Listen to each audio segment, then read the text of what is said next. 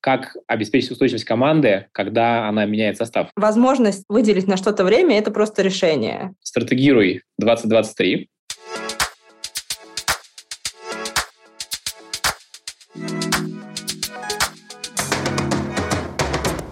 Друзья, здравствуйте! У нас очередная серия подкаста «Земли стратегов» в преддверии форума «Стратегируй 2023». У нас в гостях замечательная Анастасия Хрисанфова. Настя, скажи пару слов о себе, как ты сегодня, расскажи. Всем привет. Э, меня зовут Анастасия Хрисанфова. Я, давай, наверное, пару слов о себе действительно расскажу. Я тут поняла, что я в этом году отмечаю 20 лет в профессии. Я 20 лет в HR и орг-развитии, и а, вот сейчас на данный момент я являюсь директором по орг-развитию в компании Сбер и Аптека. Это компания, которая входит в большую группу компаний Сбер. И, наверное, вы знаешь, как э, если про то, как, как, как я сегодня, э, с одной стороны, такое есть противоречивое, знаешь, ощущение, а с одной стороны, понятно, что мы в очередной волне очень непростых решений сейчас находимся все. С другой стороны, э, я понимаю, что в этом есть, как бы это ни банально звучало, очередные новые возможности для развития и возможности выйти на какой-то следующий виток всем нам,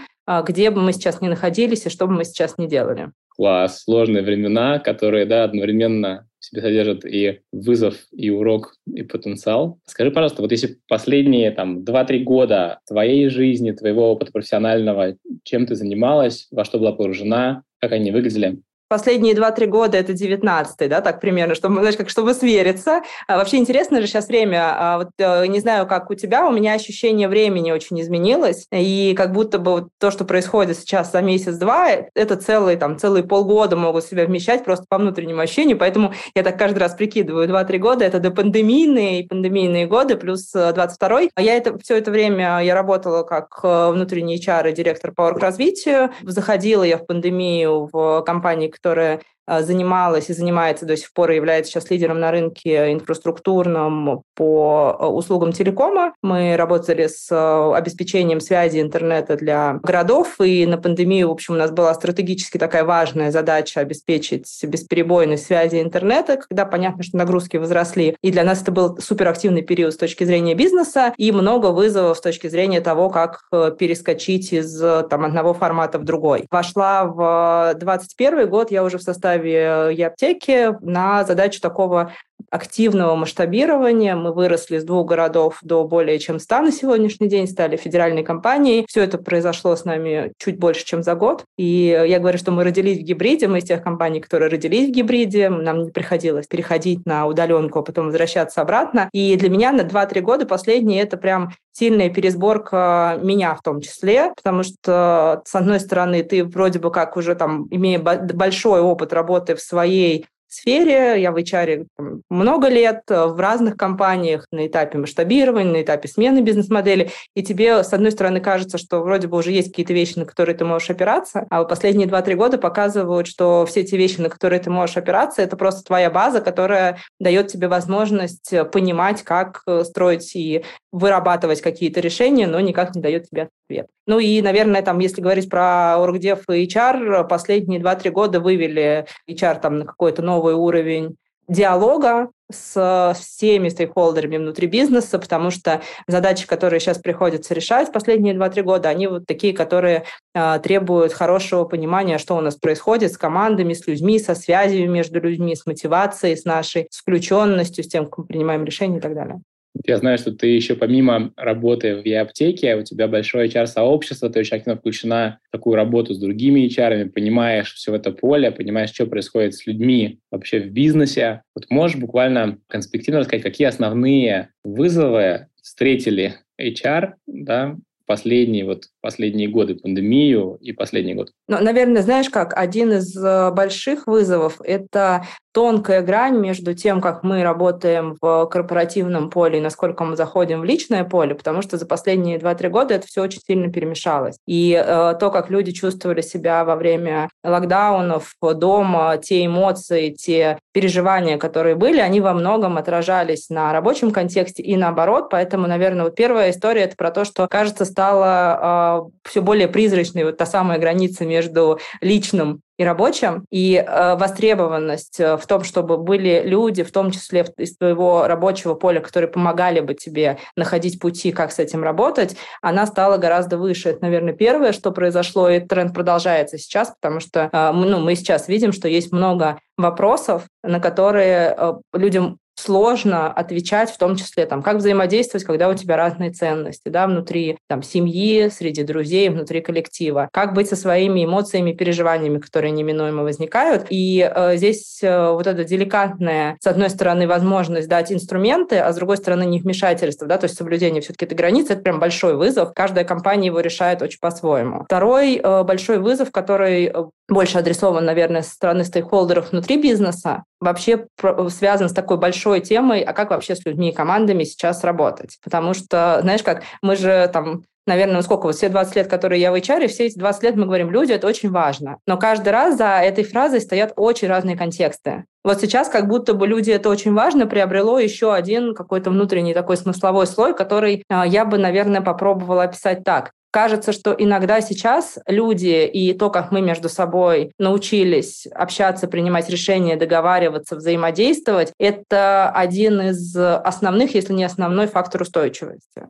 И поэтому возникает огромное количество внутренних размышлений, задач у лидеров бизнеса, о том, моя роль в этом какая, как я в этом могу помочь, где я в этом мешаю, а что нам вообще с этим делать как команде. Ну, условно, если все, что мы привыкли думать о своем бизнесе, оно как-то должно измениться, и у всех есть вот это внутреннее ощущение, что внешних факторов много, внутренних факторов много, то кажется, что у нас устойчиво, это мы. Мы — это те, кто здесь и сейчас, с бизнесом вместе придумывает, как сделать следующий шаг через шаг и так далее. А если это мы, то нам важно понимать, кто мы, какие мы, где мы выпадаем, где мы, наоборот, можем друг друга усилить, и как мы между собой связаны для принятия решений. Вот, наверное, две такие вещи, они, ну, прям супер сильно изменились. Третья вещь, она больше инструментальная, наверное, но смысловая в том числе. Мы стали совсем по-другому между собой взаимодействовать, и там за три года по-разному ставили вопросы о том, как уходить на удаленку, возвращаться, быть в гибриде. Я уже говорила, наша команда, например, в принципе родилась в гибриде. У нас есть внутреннее такое правило, что, в принципе, по части должностей, по части позиций, которые не связаны с необходимостью присутствия в офисе, мы себе не ставили никогда границ о том, где человек физически находится, и выстраивали коммуникацию сразу так, чтобы можно было в гибриде работать свободно. Но вопросов спустя, сколько уже, три года, их меньше не становится. Каждый раз это задачи, которые ты решаешь. Каждый раз это вопросы, потому что вот сейчас, например, там часть команды говорит, слушай, а мы хотим там в, в офлайн обратно, нам так быстрее, мы так друг друга чувствуем лучше. А есть те, кто не могут в офлайн обратно. У тебя снова вопрос гибрида. В общем, вот эти вот качели, которые инструментально начались с нами в период пандемии, они все еще продолжают очень сильно влиять на то, как мы между собой общаемся. Сейчас ты говоришь, я буквально на кончике стула себя э, чувствую, оказываюсь в таком полном внимании, потому что, конечно, вопрос про мы как точка устойчивости и как это мы формировать в условиях там текущей турбулентности и этого гибрида. Вот интересно, а что ты нашла такие основные линии влияния на это или инструменты работы с этим? Какие видишь рецепты здесь, если это возможно? Слушай, ну, наверное, э, рецепты и простые, и сложны. Простые они в том, что я за этим не вижу каких-то прям очень сложных технологий, хотя они, безусловно, за ними стоят с точки зрения там, коммуникативных некоторых технологий, там, технологий работы команды. Я вижу основную сложность в простой задаче. Об этом нужно регулярно, системно разговаривать и внутренние такты выстраивать так, чтобы и это стало одним из фокусов внимания команды в том числе. Как мы работаем, на что мы опираемся, когда принимаем решения, а те же самые у нас опоры или мы что-то другое должны себе поставить в фокус, а где мы себя обманываем, когда говорим, что на самом деле все хорошо, и мы нормально коммуницируем, а это не так, и так далее. Да? То есть вот эти вот все вопросы, которые на самом деле тяжелее всего всегда задавать, потому что когда у тебя есть понятный формальный контекст бизнесовый, ты можешь проигнорировать многие вещи. Когда у тебя контекст дефрагментируется, максимально меняется, тебе становится сложнее на него опираться, операции, тебе нужно опираться на более сложные вещи. Сейчас я буквально вчера общалась с ребятами, которые делают э, очередную такую инициативу как раз для команд по работе с тактами. Э, просто элементарно поддерживать команду в том, что ну, вот, давайте мы вот здесь остановимся в этой точке и два часа уделим конкретно теме того, как мы работаем, ну, например, с доверием. Что mm-hmm. такое доверие в команде, как оно у нас проявляется, считаем ли мы, что это важно, нужно ли оно нам, а если мы считаем, что это важно, то как мы его поддерживаем, а где он у нас не проявляется и так далее. Потому что сейчас Ну, слушай, элементарные какие-то вещи, связанные с уважением к решениям, которые принимают те или иные участники команды нормальная интеграция каких-то решений, которые мы понимаем, что сейчас есть. Там кто-то решает э, там, выйти из компании и уехать, например. Вокруг этого в команде, если это ключевой человек, э, всегда есть некоторое волнение если в предыдущей реальности мы просто проскакивать могли этот момент, то сейчас, кажется, не стоит его проскакивать, а стоит задать себе вопрос, ну окей, вот у нас там теперь так, а что это для нас? В общем, все, что связано с простым э, фокусом внимания на то, чтобы про себя, как про людей, про себя, как про команду подумать. И сделать это не только на верхнем уровне, но и сделать это на каждом из тех уровней, где такое взаимодействие происходит. Я понимаю, что очень много сейчас потребностей в этом, но вижу целый ряд компаний, у которых не получается отключить этот бизнес-контекст на какое-то время хотя бы выйти из него, что нам некогда говорить про мы, у нас тут все горит по бизнесу. Поэтому всегда интересны такие способы фокусировки внимания очень занятых деловых людей вот на этом софтовом таком аспекте деятельности. Как вот вы это делаете, что помогает туда фокусировать команду? Слушай, ну я бы сказала, что, знаешь, возможность выделить на что-то время – это просто решение. Вот решение ну, должно быть такое внутреннее, что мы считаем, что это важно. Потому что, значит, ты себя обманываешь и говоришь, ну, я как будто бы считаю, что это важно, но мне как будто бы на это никогда нет времени. И знаешь, как со спортом. Я вот, в принципе, глобально могу считать, что спорт – это офигительно важно, но у меня просто совсем нету времени, чтобы делать пробежки или ходить в зал.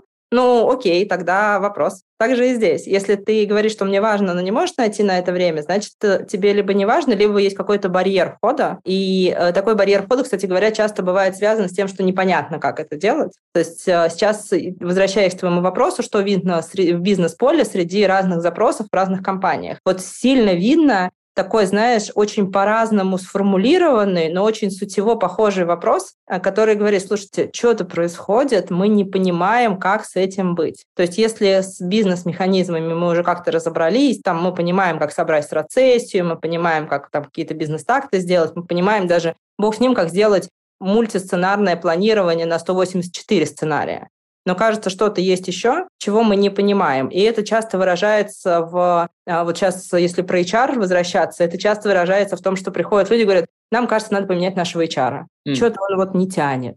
Начинаешь mm. разговаривать, а что там такое за этим стоит, почему не тянет. А он э, просто есть запрос на то, чтобы у тебя был какой-то партнер по диалогу относительно того, что обычно собственник или там генеральный директор связывает с повесткой HR, он смотрит на человека, который у него в компании руководит HR, и понимает, что этот человек таким партнером быть не может. И возникает вот это спонтанное желание, давайте поменяем HR. Начинаем раскладывать, часто вот именно это выходит на первый план. Сейчас ты говоришь, у меня перед глазами диалог, который был только что, где такая очень мощная, сильная женщина HR, которая в своей компании может собственнику бизнеса и SEO сказать, так, нам нужно остановиться, и дать внимание тому, как мы принимаем решения, как мы общаемся, что у нас с доверием. Прям как бы у человека есть эта роль, как бы она вот эту человеческую сторону бизнеса, эту повестку может очень ясно доносить. Я кайфую, когда ты говоришь мне, Филипп, ну подожди, как бы ты спортом занимаешься, да?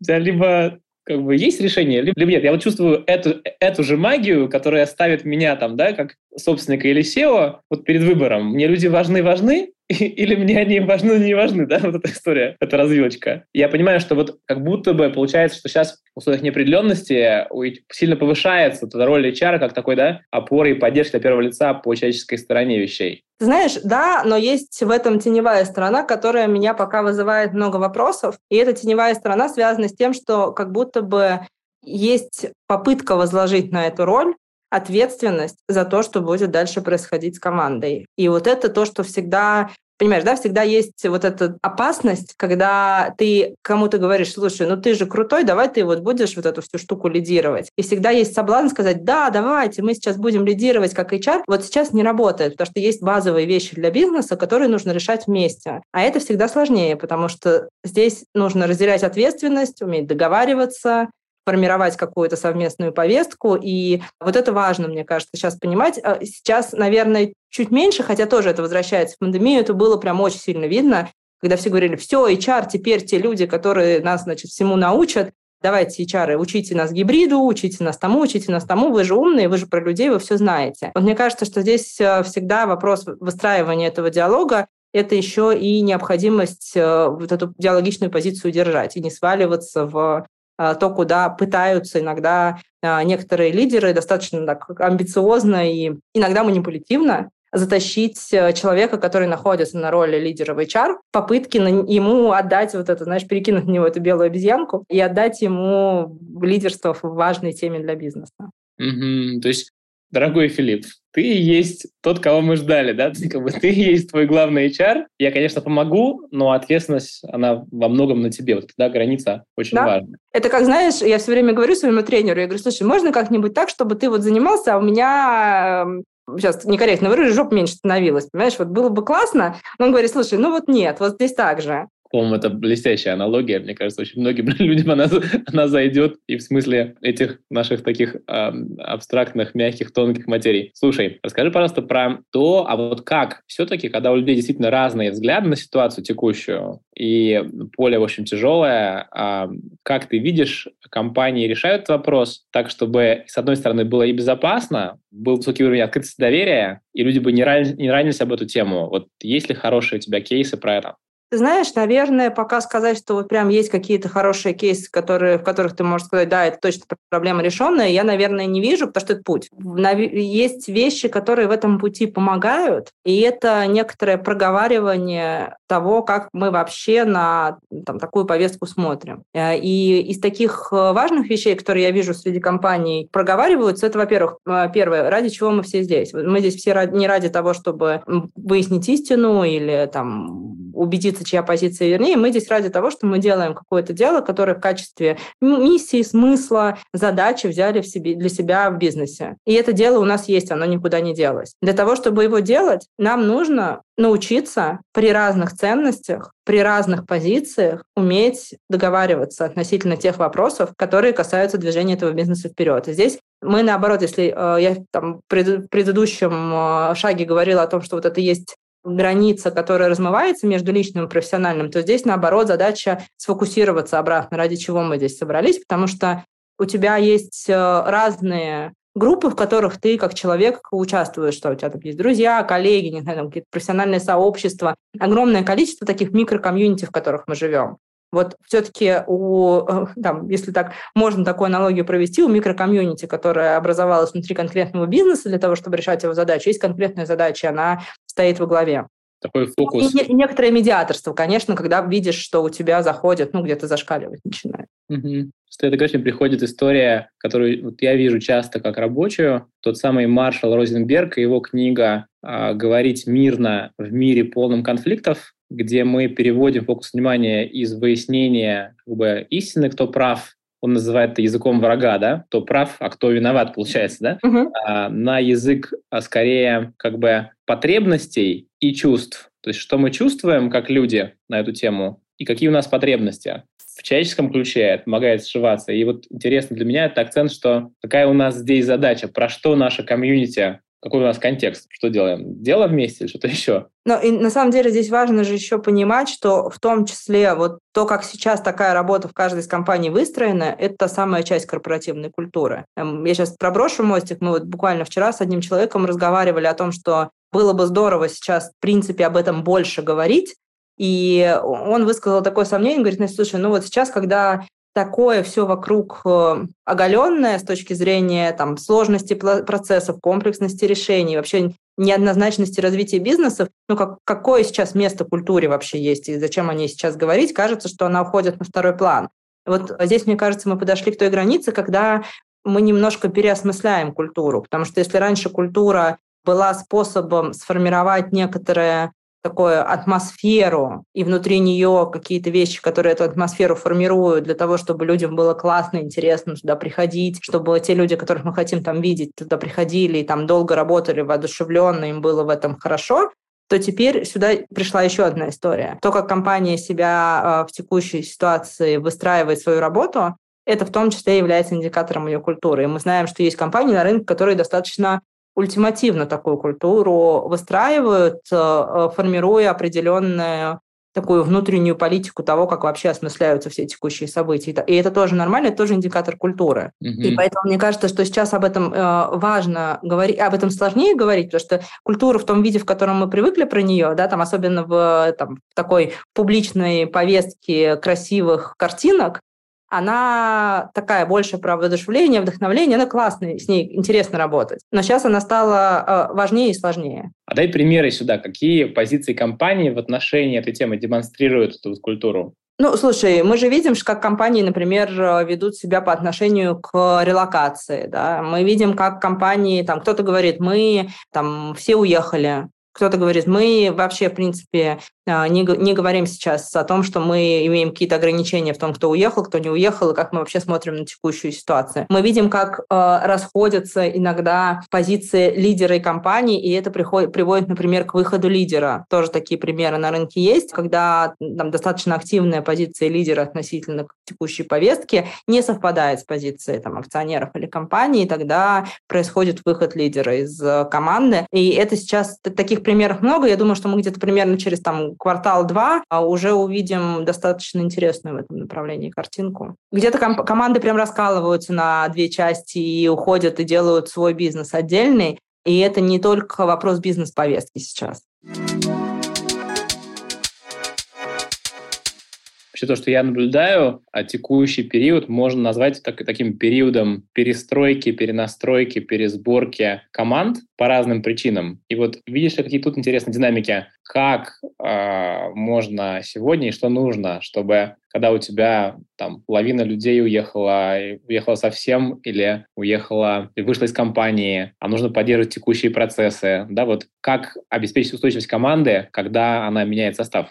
Очень непростой вопрос. Ты знаешь, тот самый succession planning, про который мы очень долго говорили, вот он сейчас э, в максимум своего проявления для многих компаний вышел на первый план. И встал вопрос, а если у тебя там кто-то из ключевых людей выходит, кто приходит ему на замену, как это сформировано? И общий тренд, который есть на рынке, про него сейчас много говорят, это тренд возможностей для э, тех, кто был вторыми, прям отличный тренд возможностей, потому что сейчас требуется, с одной стороны, понимание, лояльность текущей культуре и вообще встраивание в текущую культуру, с другой стороны, э, высокий уровень операционализации того, что ты вообще можешь и умеешь делать. И третье – это э, части компании действительно люди с первых позиций выходят, и не, неким их быстро заменить, поэтому сейчас, знаешь, как так говорят, что сейчас золотое время для там, мидла, для middle менеджмента, потому что есть как раз возможность быстро выйти на какой-то уровень. При этом задача лидеров в том числе каждый раз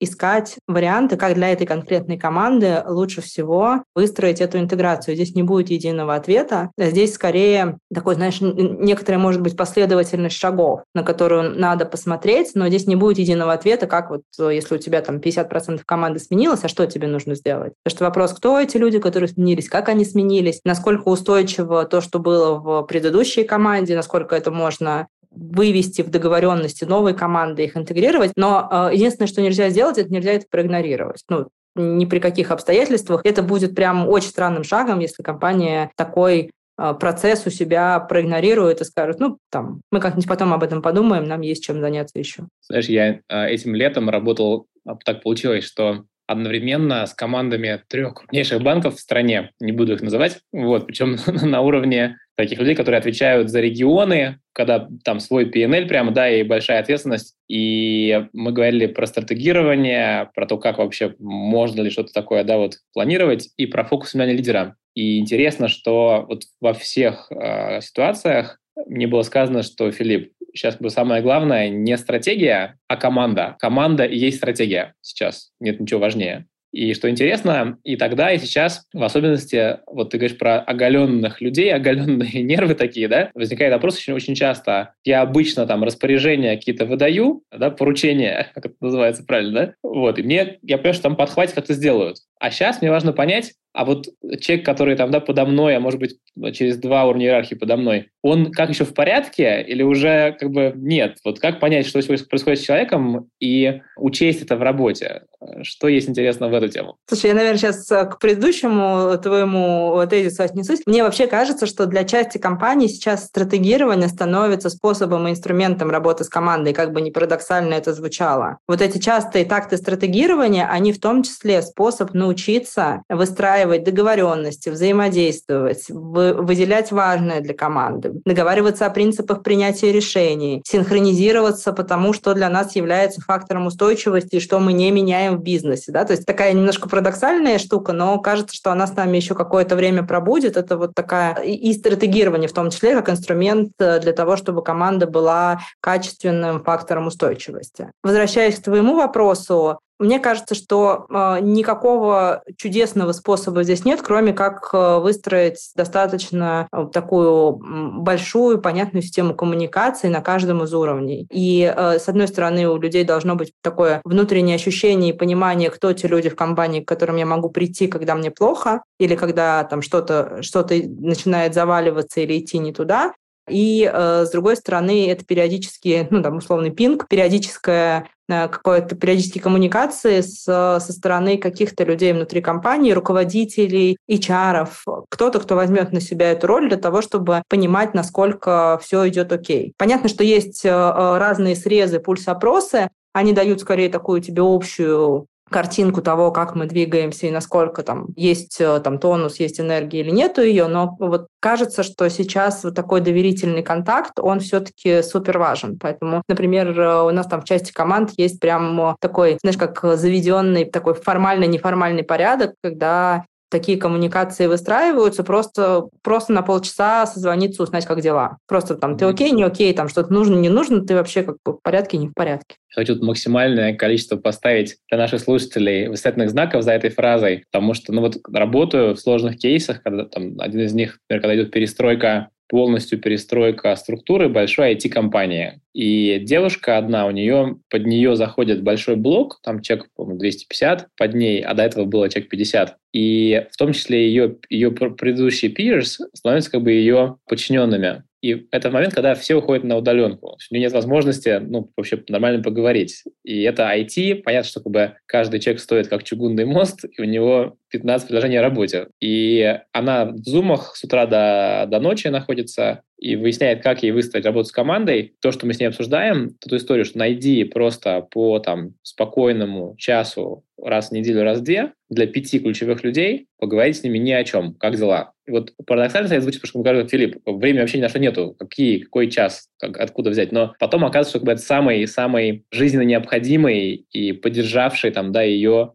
вот вектор действия. Это важно, на самом деле. Это, ты знаешь, как мне кажется, что важно остановиться и подумать, что эти штуки, правда, такие значимые сейчас. Кажется, что это ерунда, да, там, ну что то сел, поговорил. На самом деле нет, за этим стоит, если это дело системно, за этим стоит прям очень большая ценность для команды в том числе. Кажется, что как бы это и есть воплощение тезиса о том, что лидер сегодня является опорой для команды, и дальше команда может быть опорой для компании. Формируется этот контакт, что мы точно с тобой, мы друг друга понимаем, вот неформальное, именно неформальное такое э, доверие не в общем поле, а в личном. Я тебе более того скажу, я своим примером могу поделиться. Я когда выпадаю из личной коммуникации, у меня же тоже, ну, все люди живые, да, у меня бывает, что я могу на какой-то период войти в режим очень такого что называется, по делу. Вот только по делу, ничего личного. А, и я вижу, как это влияет э, на команду в том числе, и сознательно себя возвращаю в эту штуку, потому что на самом деле по делу мы часто можем решить даже в переписках, там, голосовых сообщениях, как угодно, кому как удобно. И мы научились это делать настолько быстро, что часто за этим даже нет необходимости там Zoom собрать, да, или как-то об этом поговорить. То есть это вопросы, которые быстро решаются. Тебе кажется, что много-много чего порешал, но ты вот чуть упустил этот аспект, и видно, как э, растет уровень тревожности, переживания или каких-то таких сложных проявлений внутри команды, которые требуют того, чтобы к этому вернуться. Кажется, супер важная тут такая точка. И вопрос следующий к тебе. Как ты видишь, когда смотришь на 23 год, на такое да, ближайшее будущее, которое еще как-то, наверное, можно прощупывать, а что, связанное с людьми, ты видишь как ключевые тренды,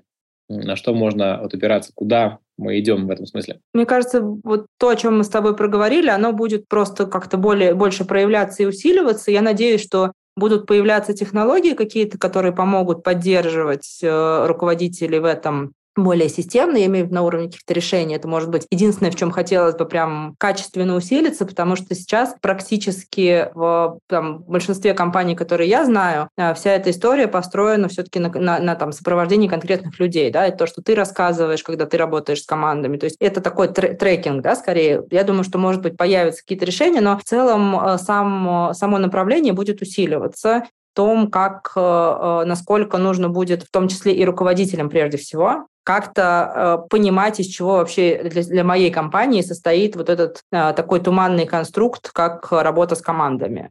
Это, знаешь, есть там, есть туманный конструкт ценностей, есть туманный конструкт культуры, есть какой-то туманный конструкт работы с командами. Вот он должен для каждой компании, которая хочет э, иметь какое-то такое прям ну, существенное преимущество, наверное, в большой неопределенности, он должен декомпозироваться на какое-то количество очень понятных, там, трех, пяти, семи элементов, по которому должен быть э, понятный план внутри, а что мы с этим делаем, какие такты мы это встраиваем, как мы с этим работаем. Э, и неважно, возвращаясь с тобой метафоре со спортом, будет ли это там большой теннис, верховая езда, фитнес или что-то еще, вопрос того, что тебе удобно, комфортно и попадает под твой ритм, но это в каком-то виде будет э, точно нужно руководителям как основной фокус.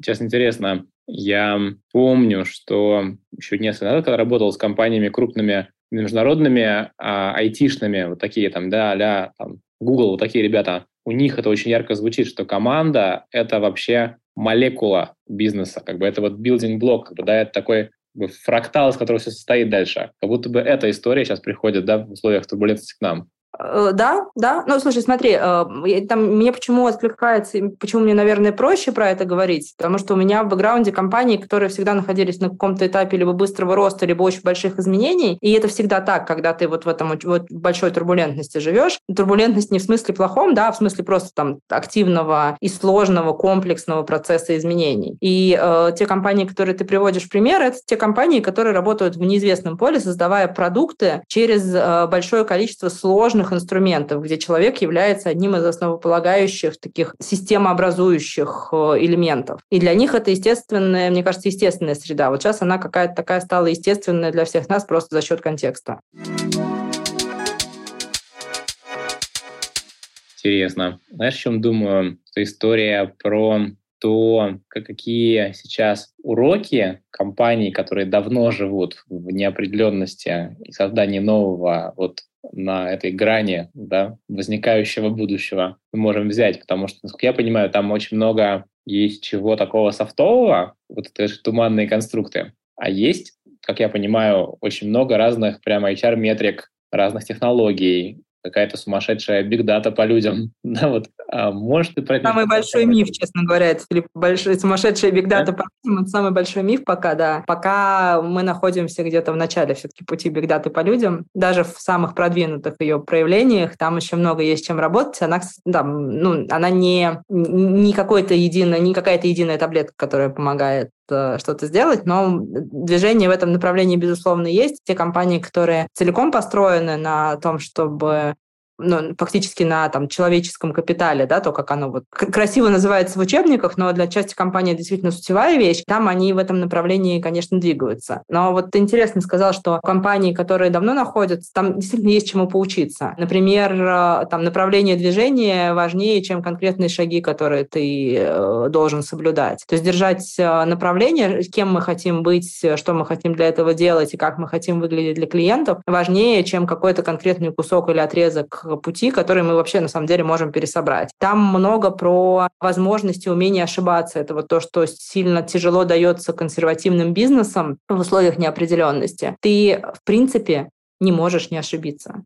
Не можешь, невозможно. Вот как, знаешь, как, как аксиома, невозможно не ошибиться, если то, что на основании чего ты принимаешь решение, меняется в процессе, пока ты обдумываешь решение. Ну, просто это надо принять как данность. Но для многих компаний это прям очень тяжелая штука сейчас на это там, ну, как бы активно посмотреть. Или, например, что э, там человек может э, сам по себе иметь э, разные роли на разном этапе пути или в разном формате взаимодействия, а, и что человек это не равно там какая-то конкретная функция. Там меня как классического HR уже достаточно тяжело давно описывать э, для компаний, которые привыкли к очень такому понятному консервативному HR-стеку. И потому что я там могу где-то войти в какой-то проект, который связан с операционной эффективностью достаточно глубоко, где-то могу в какие-то айтишные инициативы входить. И это вопрос э, того, что у тебя роль еще очень гибко меняется внутри. И это то, что привычно, когда у тебя компания все время в изменениях, тебе просто не успевают устаканиться те роли, в которых ты там должен быть. А для многих компаний это сейчас тяжелая штука, потому что человек говорит, ну как, у меня же вот от сих до сих, ну смотрите, от сих до сих, э, ну вроде как там мы что-то сделали, а что там вот э, вокруг очень сложно посмотреть или сменить роль, или более того, сказать кому-то, что не дай бог у него чего-то в его там вот этом вот прямом коридоре можно поменять. И вот эти вещи, мне кажется, на самом деле последние три года и даже больше, чем последние три года, стоят супер важными. Вот эта взаимоприемственность от э, компаний, которые научились э, в таком быстром развитии идти, компаниям, которые э, шли в таком достаточно поэтапном развитии, причем в обе стороны потому mm. что устойчивости у компании с поэтапным развитием тоже стоит поучиться. Мы вот э, там с, разговаривали с одной командой, э, и они говорят, слушайте, ну в целом, конечно, ситуация непростая, но мы на этом рынке с конца 80-х, и в целом каждый из сложных периодов выглядел очень непростым. Но у нас есть опыт прохождения, мы можем это сделать. И вот эта история с устойчивостью, когда у тебя есть опыт прохождения, и когда у тебя есть внутренняя уверенность, что в целом ты сделаешь следующий шаг и из будущего все равно посмотришь на текущий момент, и что это будущее есть, оно там не, не всем компаниям, не все компании могут его у себя найти. Поэтому, мне кажется, здесь вот очень много сейчас такого взаимного опыления, это вот то, о чем мы говорили с тобой, а, когда говорили про там, то мероприятие, которое планируется. Это супер важно не только с точки зрения технологии и видения, а с точки зрения опыта в том числе. Вот пару слов с тобой скажем тогда. Форум «Стратегируй», куда мы с тобой вместе идем, такая межотраслевая страцессия, где именно в кулуарном формате, вот важно не там с броневиков, там из трибун, а именно в личном общении посмотреть, как коллеги из совершенно других отраслей и масштабов бизнеса смотрят на мир. Там очень продвинутые айтишники и очень продвинутые люди из сельского хозяйства и сталелитейная промышленность, и development, и ритейл, да, вот какие есть между ними там телеком, какие есть параллели, и хочется сделать это именно именно ну, очень четко бизнесово, с канвасами мира и с наборами трендов и сценариев, но при этом скорее больше такие личные беседы. Вот интересно, как ты чувствуешь, ну, почему ты идешь и а, какую ценность ты в этом видишь, какой может быть из этого реальный вот э, какое value для, для человека и для бизнеса? Ну, наверное, две вещи э, Почему мне эта идея, в принципе, откликнулась и нравится? Во-первых, ты, ну, мы все понимаем, мы сейчас в супер нагруженной среде, и у тебя часто не бывает времени просто нос высунуть, куда-то с кем-то там пообщаться. И когда тебе дают эту возможность через создание структурированной среды, где ты можешь это сделать, это очень круто. А пообщаться нужно. И знаешь, как э, если мы на конференциях всегда общаемся все в формате, какие все молодцы и какие классные штуки мы внедрили, то, э, ну, сейчас это просто никому не помогает. И сейчас важнее какие-то вот эти вот доверительные вещи. Ну, в HR-сообществе мы это делаем. То есть мы делаем такие кулуарные штуки без, знаешь, то, что называется, без записи. да, ну, они условно без записи, то есть есть там какие-то тезисы, которые мы можем потом отдать вовне, но есть что-то, что остается как контекст нашего общения о том, а как на самом деле все происходит, а, и ты через это можешь свой опыт в том числе перепридумать. Угу. И это очень круто. И чем более разные, вот то самое diversity, про которое мы все говорим, чем более разная э, эта история с точки зрения цикла развития компании, в котором она вошла в эту историю, с точки зрения ее там какого-то ключевого фокуса, с точки зрения ее культуры, с точки зрения ее там, масштаба, с точки зрения ее отрасли, чем более разная вот эта штука получается, тем больше у тебя есть возможности получить свой собственный инсайт относительно mm-hmm. того, а что у тебя еще пока находится в слепой зоне из того, что для тебя сейчас важно. Сейчас очень срезонировала со мной эта штука про показывать не лакированную картинку, а очень такое настоящее, честное, вот не под запись, и через это правда посмотреть на себя, как будто бы такая да, рефлексия в пространстве инаковых других, у которых при этом есть общая вторая задача. Так вообще про это не думал. Интересно, как тоже, знаешь, там общаемся там с разными людьми, там Эдуард Тектинский, который RBI, там, да, прошлые подкасты, SEO Додо Пицца у нас был Иван Тихов, вот, был такой у нас Олег Илюпула из Иконики SEO. И каждый вот отвечает на вопрос вот на этот, и под, каждый раз что-то новое нахожу, как причем, ну, как бы, дизайнер мероприятия, я понимаю, о, блин, так вот же, вот же оно про что. Каждый раз я понимаю, в чем смысл того, что мы делаем. Да, но это же зеркала, ну, то есть ты, это на самом деле само по себе то, что каждый из нас по-своему видит, э, там, имеет фокус на ценность мероприятия, это в том числе часть архитектуры этого мероприятия. Оно вот таким, мне кажется, и будет. У каждого там будет что-то свое, с чем ты пришел, что-то свое, что ты можешь дать, и что-то очевидно, что ты можешь забрать, потому что, ну, я верю, что там те люди, которые соберутся, это те люди, которые туда придут с таким уровнем включенности, вовлеченности, что там, знаешь, это называется зашкаливающий уровень пользы инсайтов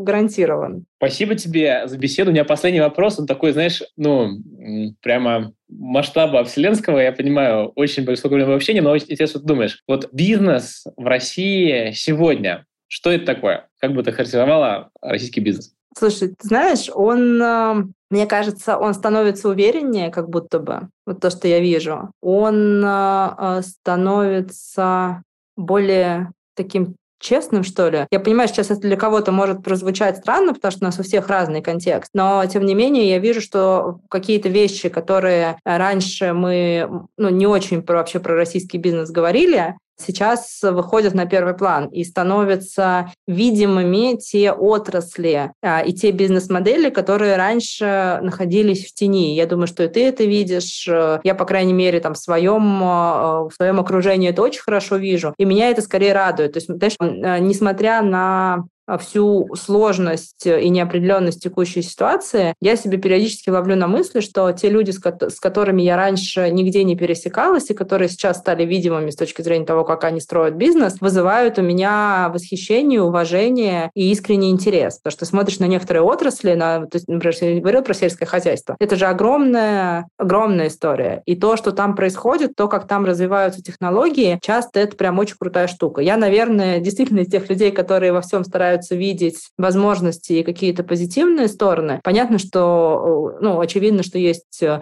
экономическая ситуация, которая будет перед российским бизнесом ставить сложные вызовы. Ну, я думаю, что перед мировым в том числе. И какие-то вещи возможно, там есть прогнозы, что какие-то вещи мы будем терять, но мне кажется, что если мы попробуем сосредоточиться на тех вещах, которые мы сейчас можем увидеть, приобрести и усилить, то вот это точно то, над чем стоит эм, российскому бизнесу всем вместе поработать. Спасибо тебе большое. Вот это у меня в голове звенят твои слова про то, что он становится более уверенным и честным, и последний этот вот Эдельман э, Trust барометр, барометр доверия мирового, говорит интересно, что сейчас действительно СМИ и правительства, они больше воспринимаются по данным исследований как институты, разрушающие доверие, токсичные, а бизнес-лидеры, наоборот, создающие доверие.